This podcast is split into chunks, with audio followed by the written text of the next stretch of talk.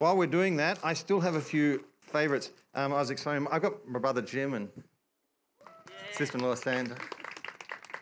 And um, I, I it was a bit embarrassing. I, I, don't, I don't want to say too much. Obviously, pride's not a part of our family line. We don't have, we don't have issues with this sort of thing.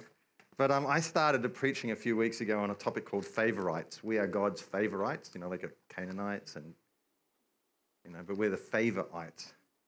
And Cadbury brought out, I think, favorites based on, I, I, think, based on my sermon. I can't prove it. Um, but apparently they are, um, yeah, now, now you can go and they're having trouble with those lights. Anyway, I can go back if I need to. Yeah, so um, so you can now be a part of the favourite. So you guys, I don't know whether you eat chocolate in Western Australia. No, they don't. Oh. Yeah, so so there's a few favourites here. There's one lesson there was during the week because I found them during the week, and um, there's an empty packet still there. God's favourites, and um, it's just so important. I, am understanding how, this is how God works. You know, there's a, a few stories in the Bible that deal with um, a particular situation, which is a precursor to what God is working in us in the New Testament. And there's um, three key books of the Bible that I see, or, or times in the Bible, when people were taken out and put into a foreign land or a foreign place. And what God did and how He was working in them is significant because we are actually in a foreign land. We're not in our home yet.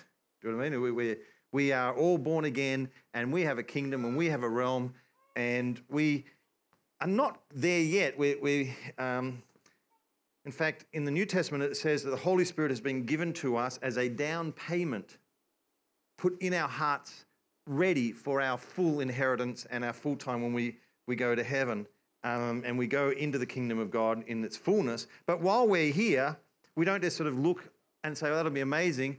The Holy Spirit's been given now, so we have a down payment and we can work this and minister in this right now. I'll read to you from Philippians chapter 3. You don't have to turn there, I'll just read it to you. It says, For our citizenship is in heaven, for which we also eagerly wait for a Savior, the Lord Jesus Christ. And he will transform the body of our humble state into conformity with the body of his glory it talks about our citizenship is there. We're waiting for that. But while we're here, what do we do? Whilst we're in this earth and we're in this place, whilst we're amongst a place that is not yet under the full lordship of Jesus, He's purchased it, He's done the work on the cross, and we're, it, but we have to enforce and establish that. What do we do here? And um, if you turn with me to Jeremiah chapter 29.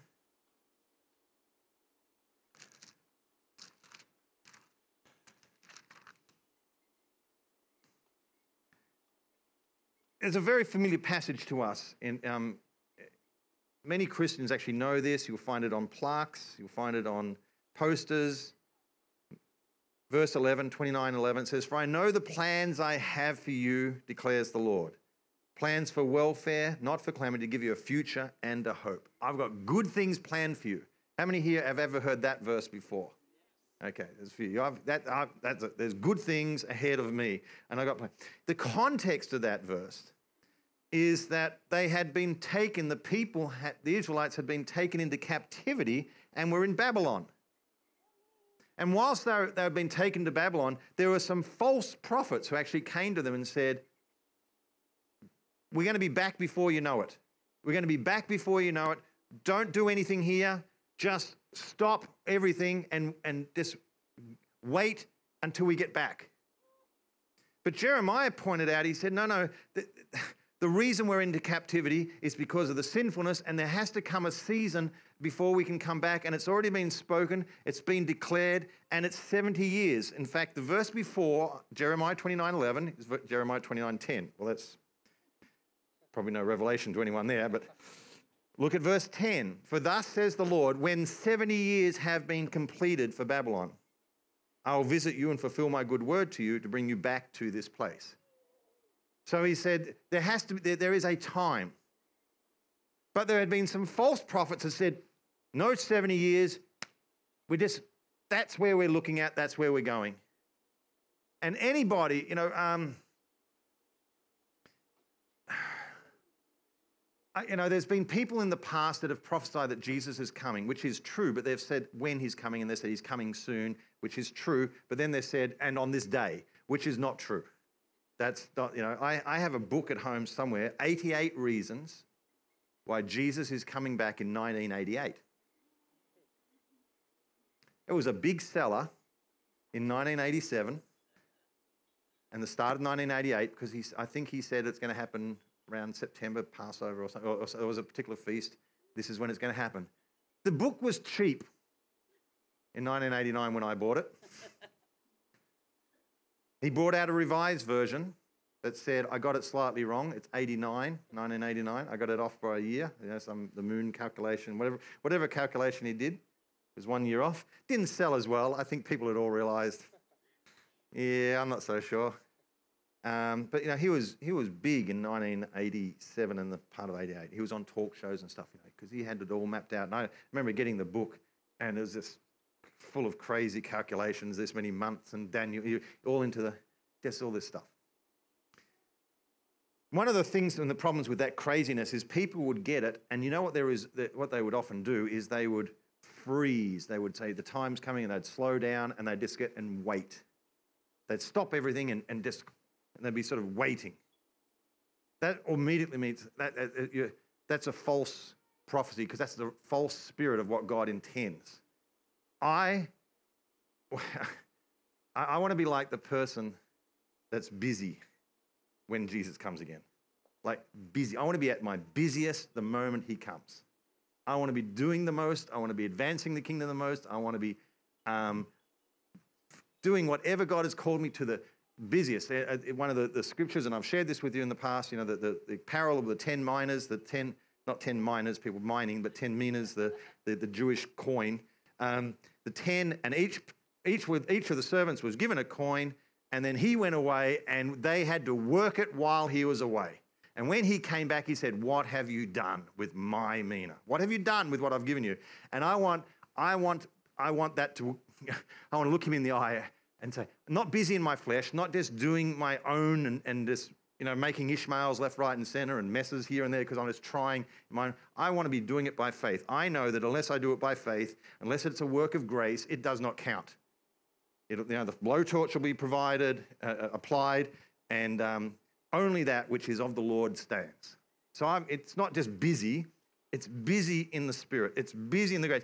But it's busy. And I get this also from Jeremiah 29 because they were prophesying and they were saying, don't do anything. Um, so, you know, verse 9, the verse before verse 10, we're, we're reading backwards.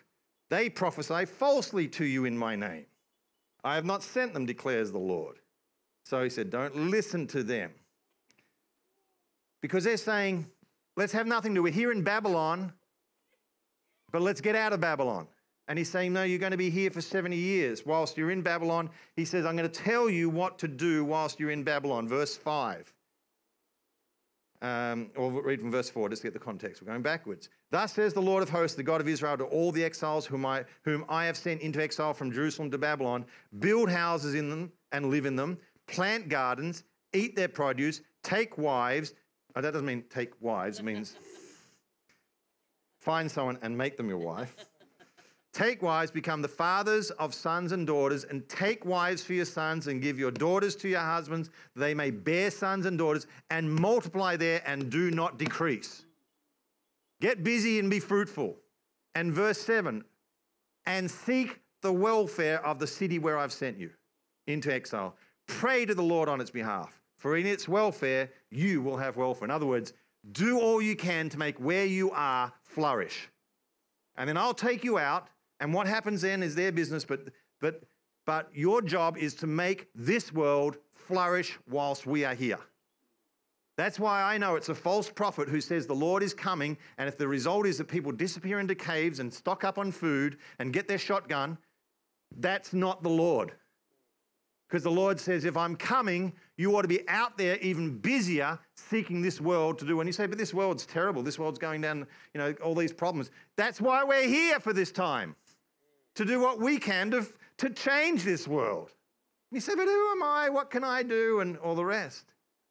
And so there are three times this, um, when we have somebody, a person who is highlighted as a person in captivity, a person in exile, a person who's not where they should be, but what does God do in them? And so you have Joseph. Joseph, who was one of the 12 brothers, and he's with the father, and they're working, they're trying to, their, their job is to get to the promised land, but he is, through his brother's hatred, sold into slavery and ends up down in Egypt. So, what happens to him in Egypt? And then you have Daniel plucked out, taken with the young rulers, taken to Babylon with Nebuchadnezzar. What happens to him? And then you have the story of Esther, which is the Jews who are in captivity and they're going to be decimated and wiped out. But what do they do whilst they are in exile?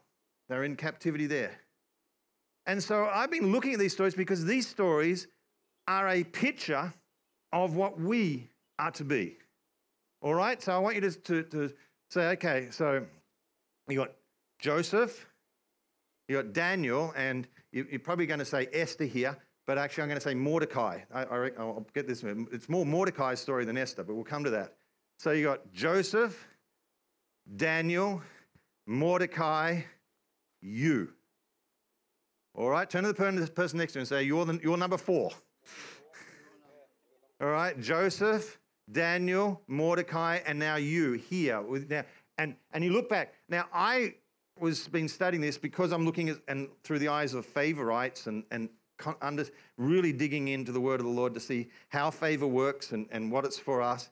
And I just got drawn into this story of Esther and I was studying it, and there's favor all over it, and um, concepts and principles of favor.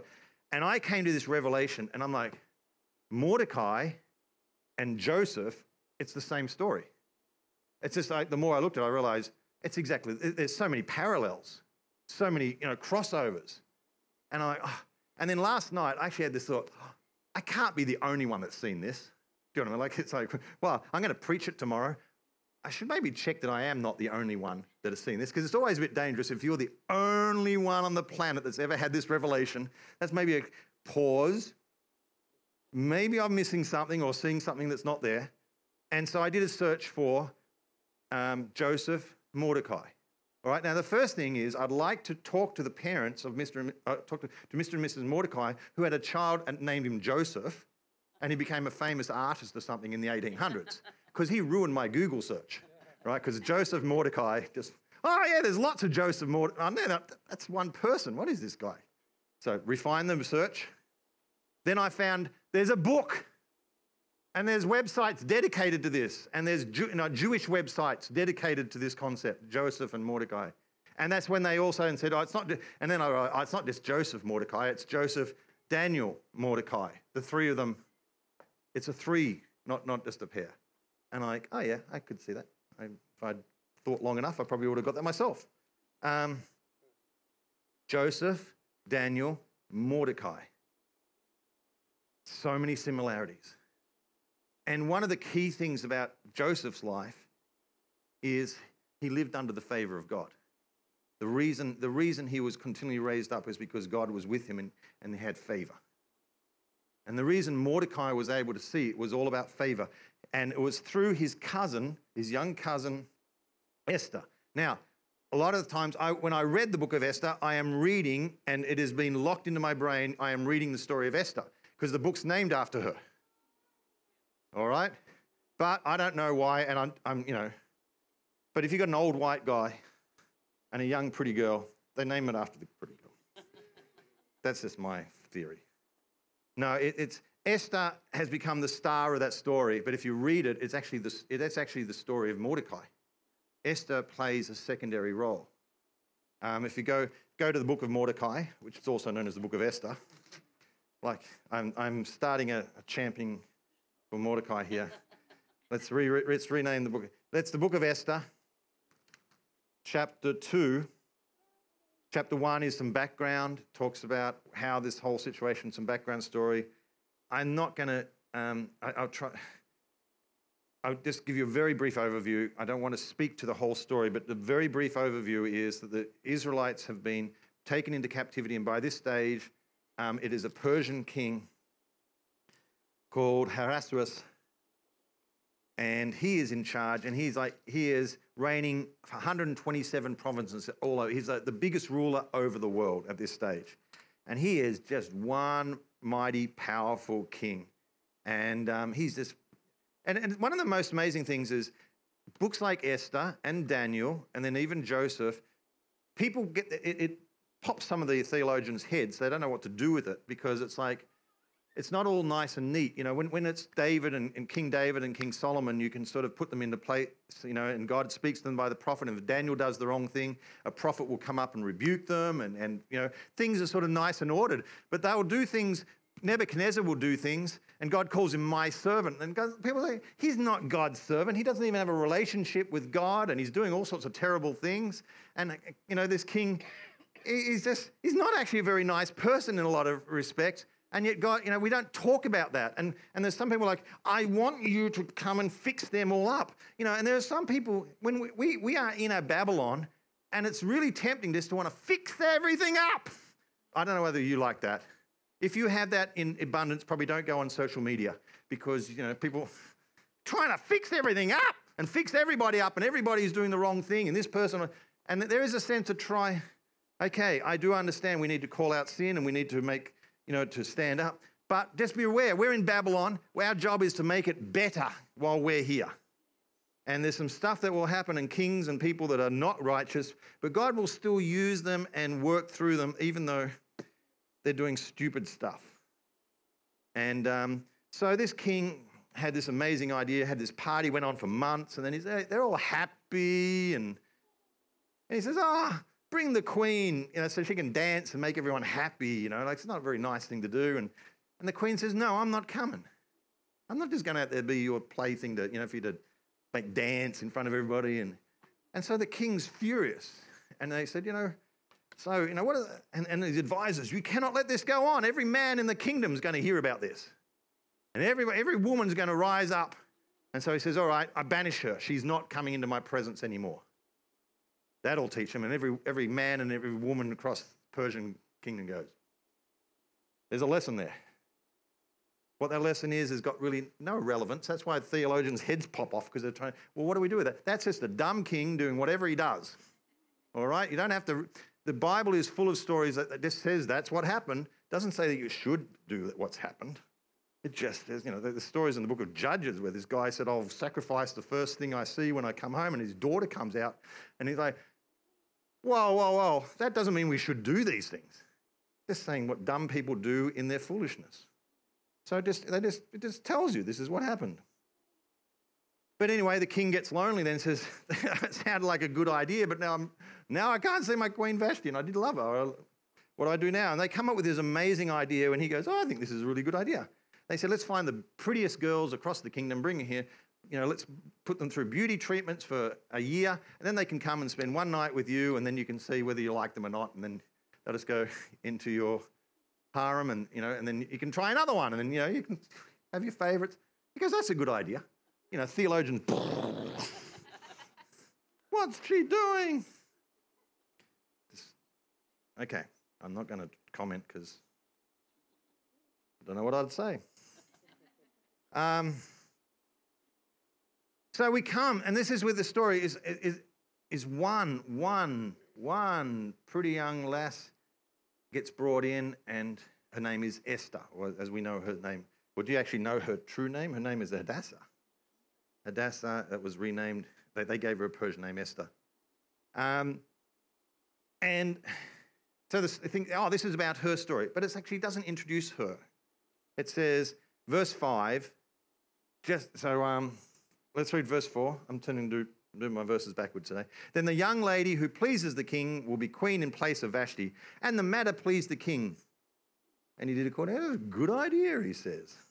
Man, that is not license or an, an example or anything. It's just what the king did. Verse 5 Now there was a Jew Ah, the story of Esther. There was a Jew in Susa, the capital, whose name was Mordecai. This is Mordecai's story. There was a Jew called Mordecai. The story actually starts with Mordecai,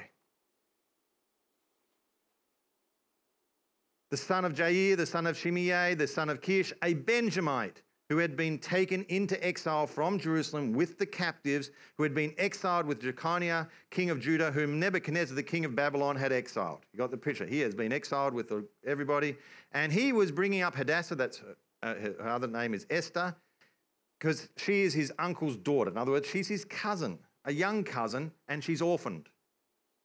And um, for she had neither father nor mother. Now the young lady was beautiful of form and face, and when her father and her mother died, Mordecai took her as his own daughter. So he is raising her up. It is Mordecai's story, and he has taken in Esther. So it came about when the decree went about, and they're looking for beautiful women, they find Esther and they come, and so she's taken in. Mordecai becomes her um, what's the word? A, a mentor, a, her instructor. He's giving her instruction what to do. He says, "Don't tell them you're a Jew. Just go there, and just be there." Um, because you know, verse ten says that's what Mordecai instructed. You know, and she. Um, in verse 20 of chapter 2, she says, Esther did what Mordecai told her to do as she was under his care. Even when she's gone into the harem, she's still getting her instruction. Mordecai is the one that's driving this thing. Mordecai is the one that's got the, the, the wisdom that he's leading in this. And um, so then she, she gets favor. There's favor. There's something about her that r- raises her to the top. It's a, pit, it's a story of favor. There's something about and that's what I believe God wants you to walk as his favorite. We're here in Babylon. There's no reason why we should be raised up. but There's something special about you. And that's the, the, the favor of God is on you that will cause you to rise up in situations where you should not rise up, where you shouldn't have this favor. Just shouldn't. You know, some of the statements that you should hear in your life are, we don't normally do this, but. Or I don't know why this is happening, but. This is really unusual, but. We've had, I remember when Caitlin, um, Caitlin and Cam are on holidays this week, and so that's why they're not with us today. And, um, um, but I was reminded a number of years ago when Caitlin was studying, and she'd started out um, at Deakin doing a degree. Um, wish she was here so she could tell me the exact wording, but it was a business degree, but it was to do with sports. It was business and, and uh, management in sports management and that side. And she did a couple years of it, and she said, ah, oh, the sports side's really not going to be useful to me, uh, but there, I have discovered there is another degree which is more pure business, which is more the line that I want. And so I said, well, let's make inquiries. Let's ask. You know, let's you can transfer. You've got a whole lot of units here. You should be able to transfer. And then when she went to ask, they said, no, it cannot be done. If you go here, you lose all these units. You basically, you know, you get you know, about half a year of credits. It just was crazy. You, it's no, you cannot switch. She said, oh, I can't. It's really frustrating. I said, well, you know, let's believe for favor. Ring again. So she rang and talked to someone else because there's a few people in the call center. She talked to someone else. And they said, I'm sorry, you just cannot do that. There is no way. There is no pathway for that to happen without you losing all your credits. She goes, Oh, they got the phone. Oh, this is what they said. I said, Well, let's ring someone else. Because we have favor. We are believing for favor. So, you know, a couple of days later, I'd say, Ring them again. And after a while, she said, Dad, there's a problem here. The call center's only so big. I'm starting to get repeats and some of them are remembering me. I said, Didn't you ring up about this last week? She goes, I said, Yeah, but we have favor. Let's just ring again. Let's see what happens. And so she rings again. And the person said, I can't believe this. I was about to say, No, you can't do it. She said, This just popped up. There's, uh, she said, I don't know what this is, but you can trans. They've offered this special, it was like a one week window allowing people to transfer between these two courses with full credit. And she's like, What is this? Because she's like, That wasn't there last week, and it's not going to be there next week. There's a little window right here. And she's like, This is really strange. Oh, no, it's not. That's the favor of God. Just making a little window for us to do the transfer, and then you can close that window again. That's all we wanted. Just wanted just that little time. Do they still do that? I don't know. I don't care. But we said it was favor. It was, and we just, the only reason we kept ringing was because we believed we walk in favor. There's something that will just cause us to rise and, and give opportunity. Because, you know, and this was, Caitlin had prayed. Caitlin was, you know, full on. She said, I really believe this is, uh, this is what I should do. I should transfer. But I'm just being told, no, no, no, no. It just, they, there's no option. But I really feel to do it. So I said, well, we'll ring again. And she said, oh, that's, that's fun to say here, but, you know, you're not on the phone. Yeah, go, you know, you know. Anyone got that? You know, go do it. Yeah, if you're so excited, you go do it.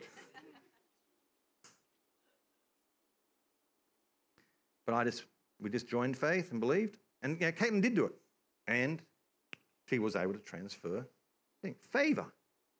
There's a favor factor. There is a favor that opens the doors. And so, but then the story is how the king was highly pleased with her and said, Esther's amazing. And anyway, probably don't want to think much more about how that story goes.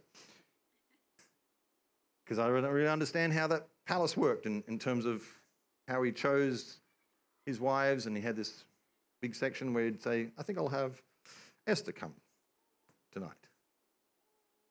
But there was another person who takes, rises up, and this his name is Haman. Haman becomes one of the king's highest advisors. And he's a big man and he's full of pride. And he, verse 2 says, Of all the kings and all the king's servants, sorry, let me read verse 1. These events, King Ahasuerus promoted Haman, the son of Hammedatha, the Agagite, and advanced him and established his authority over all the princes who were with him. And all the king's servants who were at the king's gate bowed down and paid homage to Haman, for so the king had commanded concerning him. But Mordecai neither bowed down nor paid it homage. So some, Mordecai says, Not this guy. Not this guy. He's in Babylon, but he's not going to play by the rules of Babylon. Now, this is unusual because Vashti didn't play by the rules and she got kicked out. Uh, you know, it's not like it's not fair. Vashti, Vashti got, didn't play by the rules and she's. This is not the book of Vashti. She doesn't appear again. And, and, but why did Mordecai? And, Mordecai was quite happy to, to, to respect the king, but there's something about Haman and it's not right. And Mordecai says, no. We live in Babylon, but we do not play by Babylon's rules. All right? I, am not saying I drive over the speed limit and I um, you know, do illegal things. I'm saying the, the zeitgeist, the, the way of doing things, the lifestyle that everyone wants us to live, I don't play by the rules. That's not how I do things here. I, I stick to another set of rules. I do not go along with the way of the world at the moment. And that's why people, they're all mad, so we should be storming the Capitol and we should be throwing rocks at everybody. You know, no, I'm not saying that. I'm saying, but we do, I'm going to be like Mordecai, and I don't play by those rules. Now, okay, let's think about, let's think about, we're, we're number four. Let's go backwards. Mordecai, I'm not playing by the rules here who was Daniel. Daniel. They were so mad with him, they made a, a rule up especially for him that if anyone caught, uh, you know, makes any request except to the king, he's going to be killed. Daniel said, I'm not stopping my prayer time. I am not stopping what is close to my heart. And what happened to him? He was thrown a lion's den for it. He would not play by the rules. All right? They are submissive people amazingly submissive people, but they do not cross lines when it comes to certain things. Look at Joseph. Thrown down. And um, think of, Joseph had a dream that his brothers are going to bow down to him and his mum and dad are going to bow down to him. He's got this dream. And, and, and the brothers mock him. They say, Here comes the dreamer. They hate him because of his dreams. So that's one of the reasons they want to kill him. And they say, well, we won't kill him. We'll actually make some money of him. We'll sell him into slavery. Might as well get some money rather than just kill him. What a great choice for your brothers to make. Um, we, we, we, didn't make, we never made those choices, did we? Yeah.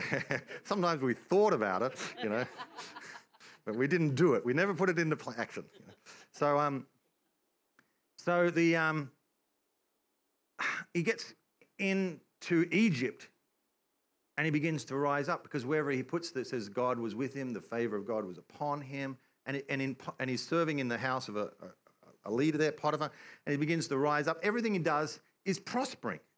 He is making his Babylon prosper because he's there. You should pray for your workplace. They'll have the best year ever.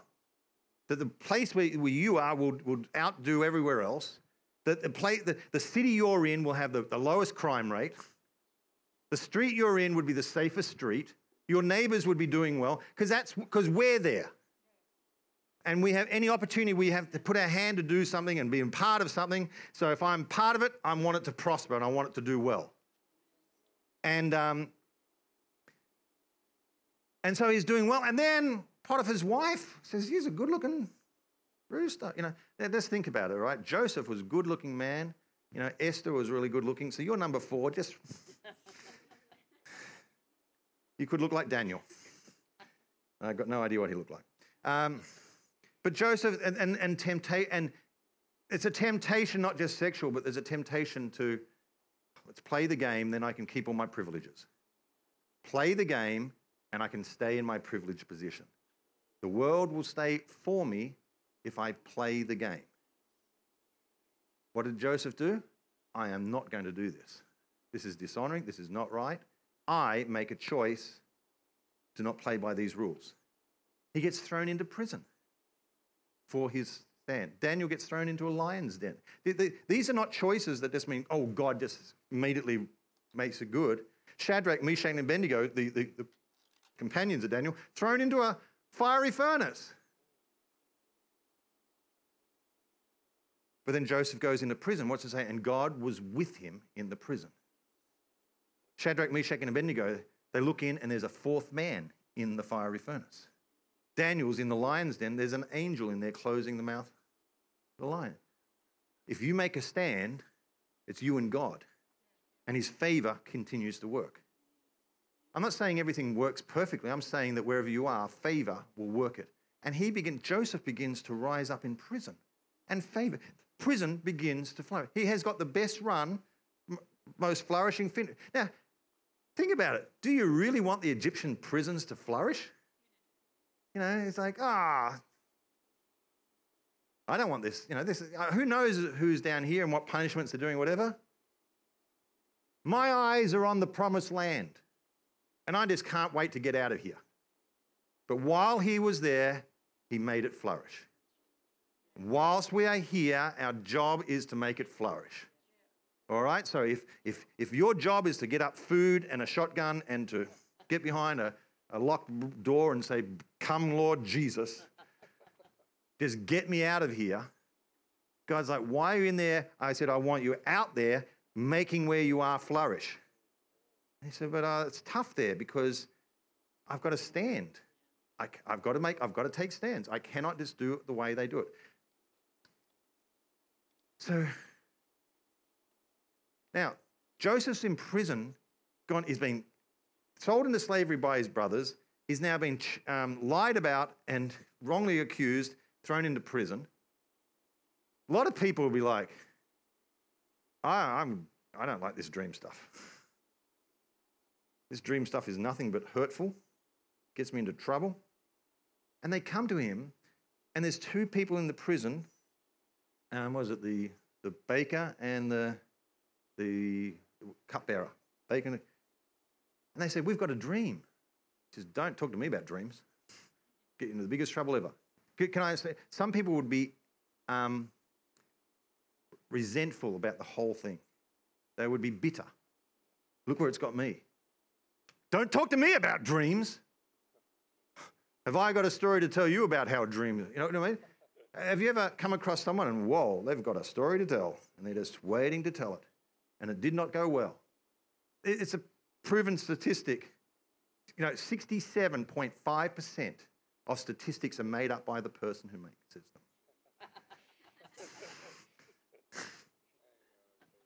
yeah, hang on a second. Jordan thought it was higher. But there's, there is a statistic out there where how many, the percentage of people that will share, share a bad story versus people who share a good story.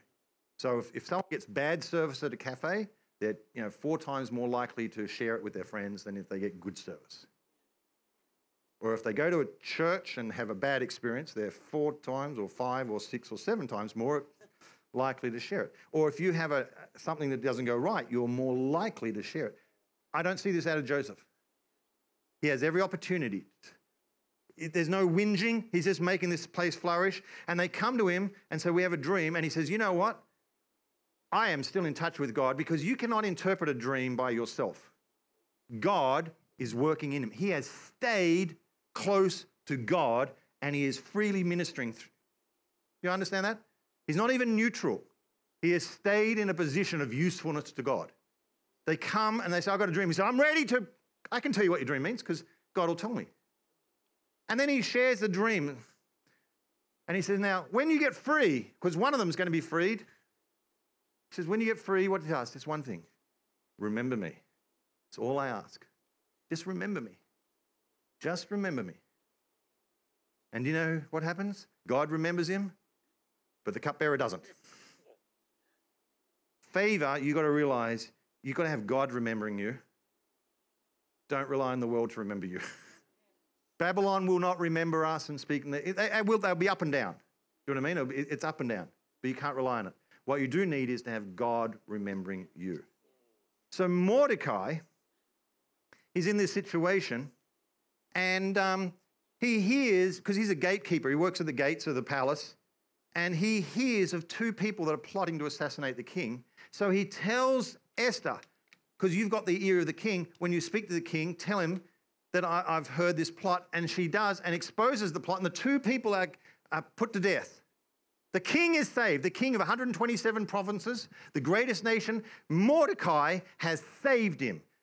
Joseph has um, revealed the meaning of the dream. And what happens? Nothing. They forget to do anything for him.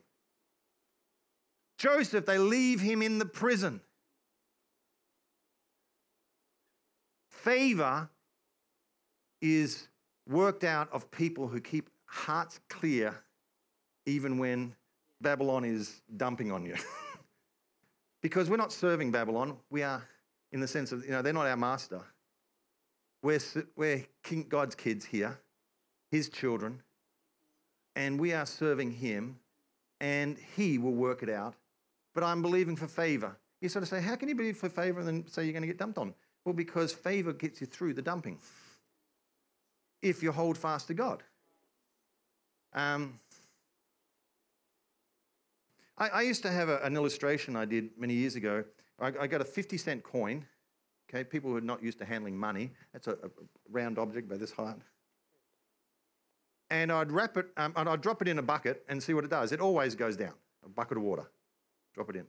But then if you wrap that same 50 cent coin in bubble wrap and push it in the water, guess what happens? It'll always rise up. And even if you close off the lid and tip the bucket over, it'll just keep working its way up to the top. And, but the thing that God showed me is our aim is not to get to the top in life. Our aim is to get into the bubble wrap, which is Jesus. Just find Jesus, and He takes you up. Sometimes the bubble wrap is lower. But if you go to Jesus and make a choice that gets you thrown into the lion's den, put into a fiery furnace, but I would rather be in a fiery furnace with Jesus because eventually you come up. I'd rather be in a lion's den with the angelic host protecting me because when they came out, all his enemies were thrown into the lion's den.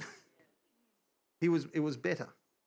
So I'm not saying seek up, I'm saying seek Jesus and seek Jesus and believe that that favor will bring you up.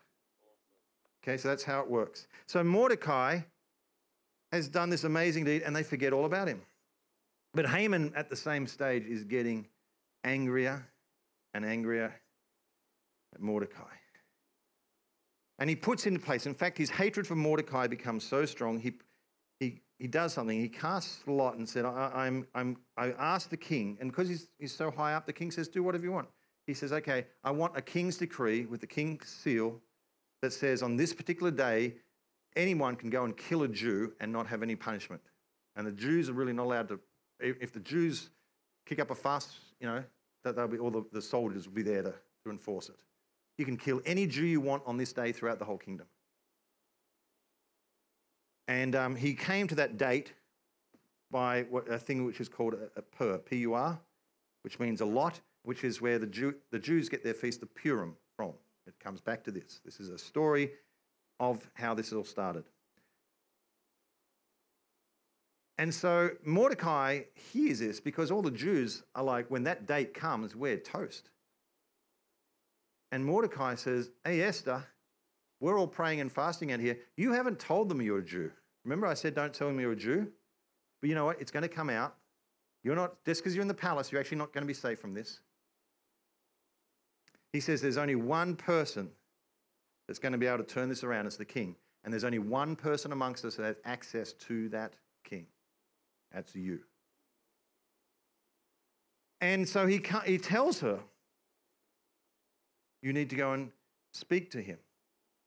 Now, a couple of things. First of all, I would imagine he'd say, if, if you don't say anything, we're toast. Is that right? If you don't, if you don't, if you don't do this, because Esther says, I'm not allowed to go to the king. The king has to summons me. If I turn up, I'm doing a Vashti. I'm gone. She says, if I rock up unannounced, they will not take it well. And he says, Well, you've got to do something. But the interesting thing was, he does not say, You better do something, otherwise we're all gone. Listen to what he says, verse 13. Because we, we, people here, um, you were born for such a time as this. But listen to what he actually said in verse 13. Mordecai told them to reply to Esther, saying, Do not imagine that you and the king's palace can escape any more than all the Jews.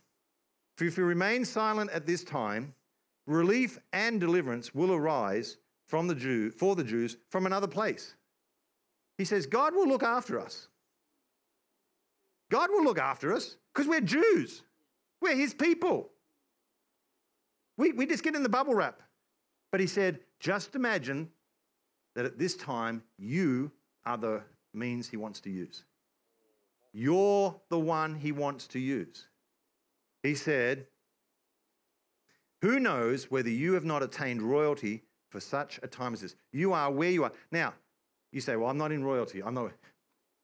I don't, I don't know where you are at this moment, but just think about what if God says, I can use you where you are to bring a flourishing to this Babylon whilst you're there? You say, Well, I don't know. You know what? Well, just whatever you're doing. Just wherever you're. It's like Jesus with the loaves and the fishes. Just whatever you've got in your hand, let's see what God does with it. That's what, you know, oh, you know, I play basketball with a group of young guys. Well, let's see what happens there. I work at this place. I've got these. Richard's a paramedic. Let's see what happens there. I'm doing this. Let's have it. Where are you? What are you doing? That's your moment. You can bring God's kingdom and life into that place. So she said, Well, let's pray. And, and do what they don't just sort of, well, I'll just get in there and do whatever. She prayed, they fasted, and then she went and she had a plan. God gave her a particular plan to go and to say, I want the king and Haman to come and I'm going to do a special dinner, but I'm not going to tell them what's about. She did it for a couple of days. In the meantime, chapter 6, verse 1, we'll finish with this. The king could not sleep. He just couldn't sleep. For some reason, the king couldn't sleep.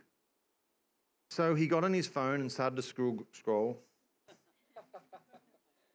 Go on faith. But you know, the way they do it back then, he'd say, Hey, servants, come and come and read to me something that go and go and look in the archives, pick a book, come and read to me.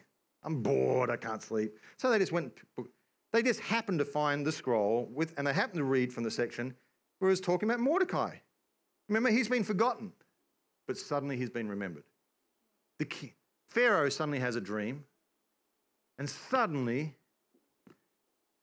the um, is is cupbearer says, "Oh, I know someone.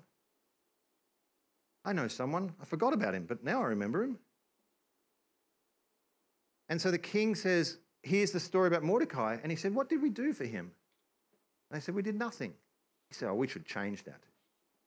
And as it turns out, Haman comes in and he says, What should we do for a man the king wants to honor, to show favor to, to be and he says, Oh, it's talking about me. Are you, you know, anybody ever have know people that just think it's all about them? Haman, it's all about me. And um, so Haman says, oh, I'll tell you what we'll do. We'll, we'll give a parade and you, we'll send one of the princes out the front and walk and say, well, look at the man God uh, that the king honors. And, and he says, oh, that's a great idea. You go and do it to Mordecai. He is crestfallen. He is so humiliated. He's so mad.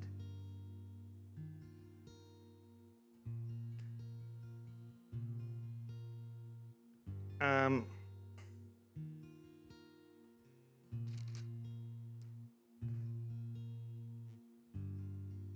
Uh, he's at, he's, and the, I've skipped a little part where he got so mad, he was making a plan to hang Haman. He's actually building gallows to kill him. And this happens. Verse 13 says Haman recounted to Zeresh, his wife, and all his friends, all those who had given him the advice to build the, the gallows and say, kill him. And he tells them what's happened. And his wise men and Zeresh, his wife, said to him, Oh, if Mordecai, before whom you began to fall, is of Jewish origin, you will not overcome him, but will surely befall, fall before him. They've said, You can't stop this. There is something about this guy that's going to rise up, and you can't stop it. There's something of the favor of God. You can't stop it. And then um, story ends with Haman being called into the second banquet. Esther saying, I'm a Jew. He's trying to kill me. Haman said, I'm not trying to kill you. I didn't know you were a Jew. King's furious. King goes outside. He is so mad with Haman that he's actually set up something that's going to kill his favorite wife. Because Esther, remember, Esther came. She could have been killed, but it said, King showed favor. You can come in. King showed, unexpected. It shouldn't have happened. It shouldn't have done it. But she got favor the way there should be no favor. They changed rules. They did things. She came in. King comes back in. Haman is fallen on the queen to say, "Please save me." And king says, "Look, what are you doing now?" And they say, he says, what, how, what am I going to do with you? And they come in and say, oh, Haman, the gallows are ready. King says, perfect. Hang him on them. The gallows he had created for the Jew and the, and then it, go, it gets all turned around. King can't stop the slaughter of the Jews on that certain day, but he says, I'll tell you what to do. He raises Mordecai up to be second in charge. Who else got raised up to be second in charge? second in charge. Ah, I don't know where Daniel got to. I just I can't find a second in charge. He just got raised up high. There's no number. Mordecai and Joseph second in charge. And they said, Mordecai says, Well, I'll tell you, I've got a plan. He says, Let's put a plan in place that says that they can defend themselves on that day. Because that changes everything. If the Jews get the support of pushing back, everybody goes, whoa, now that's not so good. And in fact, the fear of the Jews falls on everyone. No one does anything, but the Jews use it to cleanse themselves of all the people that have been attacking them. And so Mordecai says, we ought to celebrate this. Every year we should celebrate what God did. And we'll have a feast, we'll call it Purim, based on this.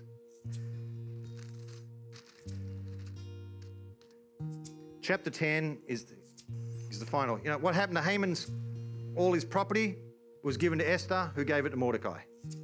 Mordecai was given the king's signet ring to wear, second in charge. I'm going to read the last three verses of the, which is chapter 10, only three verses in the chapter. And this is why I said this is actually the book of Mordecai, because listen how it finishes. Now, King Ahasuerus laid a tribute on the land and on the coastlands of the sea, and all the accomplishments of his authority and strength, and the full account of the greatness of Mordecai, to which the king advanced him, are they not written in the book of the Chronicles of the kings of Media and Persia? They took a record of what he'd done. And for Mordecai the Jew was second only to King Ahasuerus, and great among the Jews, and in favor with the multitude of his kinsmen, one who sought the good of his people one who spoke for the welfare of his whole nation. While he was there, he saved his people. Joseph said, You know why I've been sent into. He said, when his brothers came back, he said, You know why? And his dad, he said, You know why I was sent here? To save you guys, because a famine was coming and you would not have survived. I was in here to save you. Mordecai was there to save the Jews. That's why God gives us favor. so that while we're on this earth, we're not without a weapon. See, we don't, I can't work this system using the world's system. I can't use, this system uses um, manipulation, it uses um, compromise, it uses lying and scheming, it uses um, just do what you need to do to get ahead. It uses make whatever priority you need. You know, for, you know, forget your family and just do whatever you have to do. It forget your friends, stomp on whatever, get up the high. You know, there's there's all sorts of things that happen in this world, and I can't use any of those weapons. It can use fear and intimidation. It can use nastiness and violence and anger. I can't use those things to be an influence. God says, so I'm going to leave you here, but I'm going to take all those weapons away. I'm going to give you one other weapon. I'm going to put favor in your life, and you will do it supernaturally. You will do it with the fruit of the Spirit, the grace of God, the goodness of God, and the word of the Lord being upon you. That is your weapon to make it happen. That's why favor is so important. Favor is what opens doors for us. Favor is what gets us into being able to speak with people. Favor is what, and the world will love us and hate us up and down. But they won't be able to stop what we're doing to influence and benefit. As long as we stay with a good attitude if Mordecai had spat the dummy when he said, Oh, the king, I rescued the king, he forgot me. If Joseph had said, This dream stuff is nothing but pain. If people give up, your influence stops. So God just says, Will you stay true to me? Will you not compromise? And will you just stay trusting me? And just wherever you are, just make it prosper. Just seek the welfare and the benefit. Pray for the peace of this city. Pray and believe God. Call on the Lord of the harvest. Say, Lord, help me, thrust me into this place to do something, help someone, grow someone. That's why we are God's favorites. We are God's favorites here in this world now.